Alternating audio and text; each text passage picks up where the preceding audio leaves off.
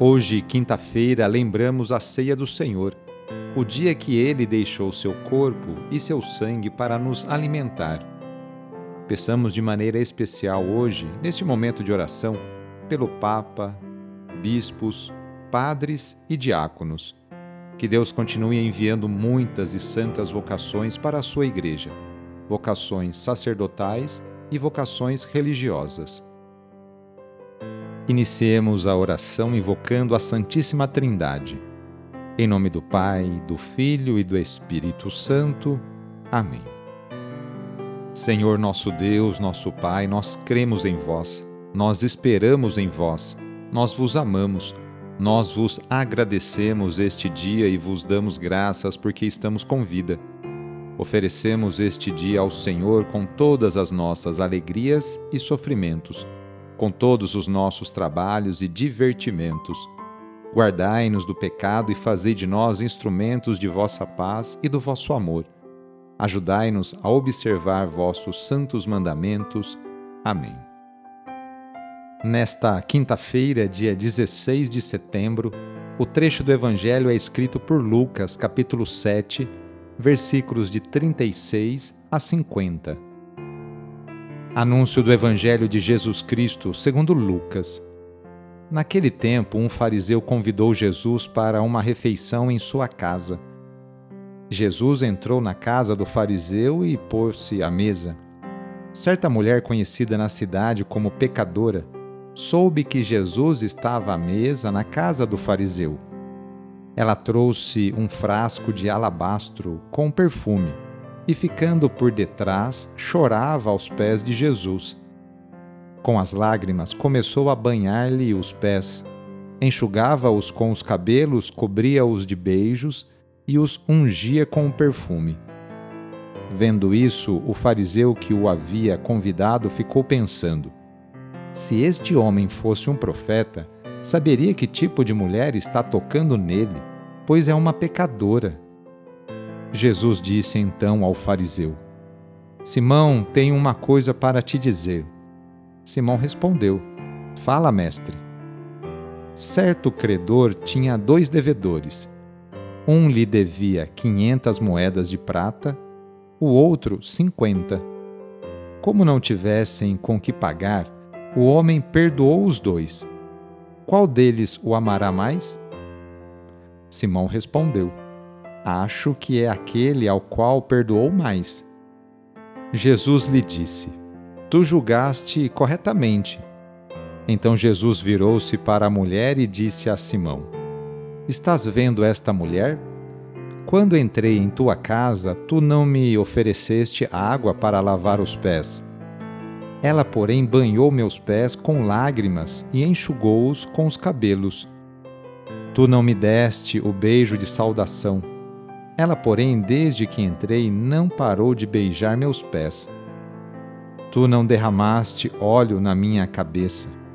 Ela, porém, ungiu meus pés com perfume. Por essa razão eu te declaro: os muitos pecados que ela cometeu estão perdoados, porque ela mostrou muito amor. Aquele a quem se perdoa pouco, mostra pouco amor. E Jesus disse à mulher: Teus pecados estão perdoados. Então os convidados começaram a pensar: Quem é este que até perdoa pecados? Mas Jesus disse à mulher: Tua fé te salvou. Vai em paz. Palavra da salvação. Hoje a Igreja faz memória por São Cornélio e Cipriano. Cornélio nasceu em Roma. Foi eleito para o pontificado depois de um período vago na cátedra de São Pedro. O Papa Cornélio foi eleito quase por unanimidade, mas precisou enfrentar a ousadia de Novaciano. Sem que ninguém esperasse, Novaciano fez-se ordenar bispo e proclamou-se antipapa. Nesta condição se criou o primeiro cisma da Igreja. Segundo os partidários de Novaciano, Cornélio teria adotado um discurso e postura muito indulgente, boa e compreensiva para com os desertores da fé católica, os chamados lapsi. Para socorrer a postura de Cornélio, um bispo de Cartago chamado Cipriano entrou em cena. Este bispo ajudou Cornélio a defender a verdadeira autoridade papal. Assim, a Igreja viu-se dividida entre duas posturas. Os seguidores de Cornélio eram favoráveis à admissão dos cristãos pecadores de volta à Igreja, enquanto os adeptos de Novaciano defendiam a exclusão total dos pecadores. Porém, pressionado pelo imperador Valeriano, um grande perseguidor dos cristãos, Cornélio, na sua atitude compreensiva e misericordiosa, acabou sendo exilado, onde viveu seus últimos dias.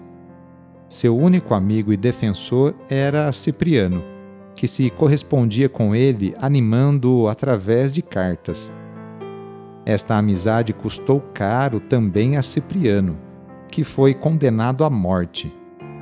Cornélio morreu em junho de 253, sendo sentenciado ao martírio pelo imperador por não aceitar prestar culto aos deuses pagãos.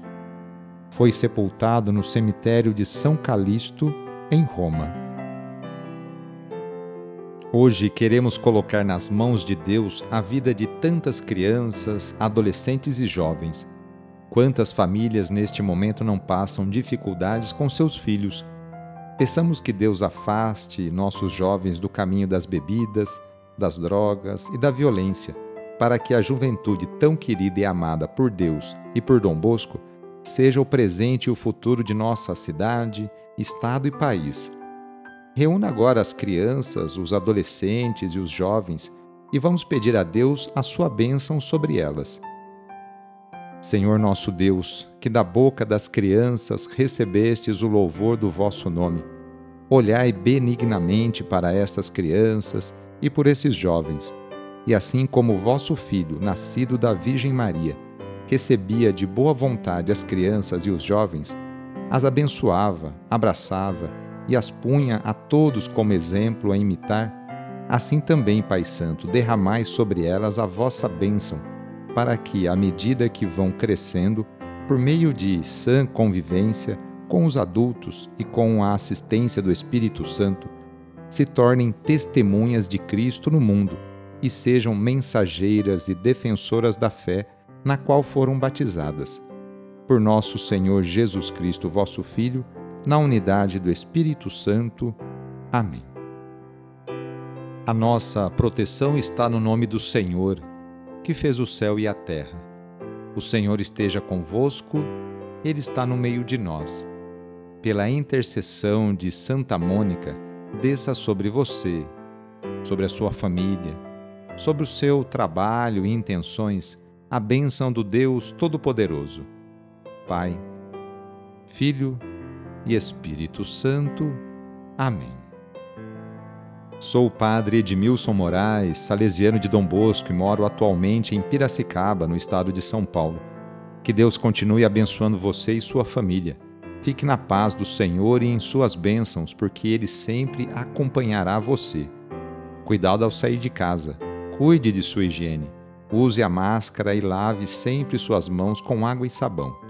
Abraço e até mais.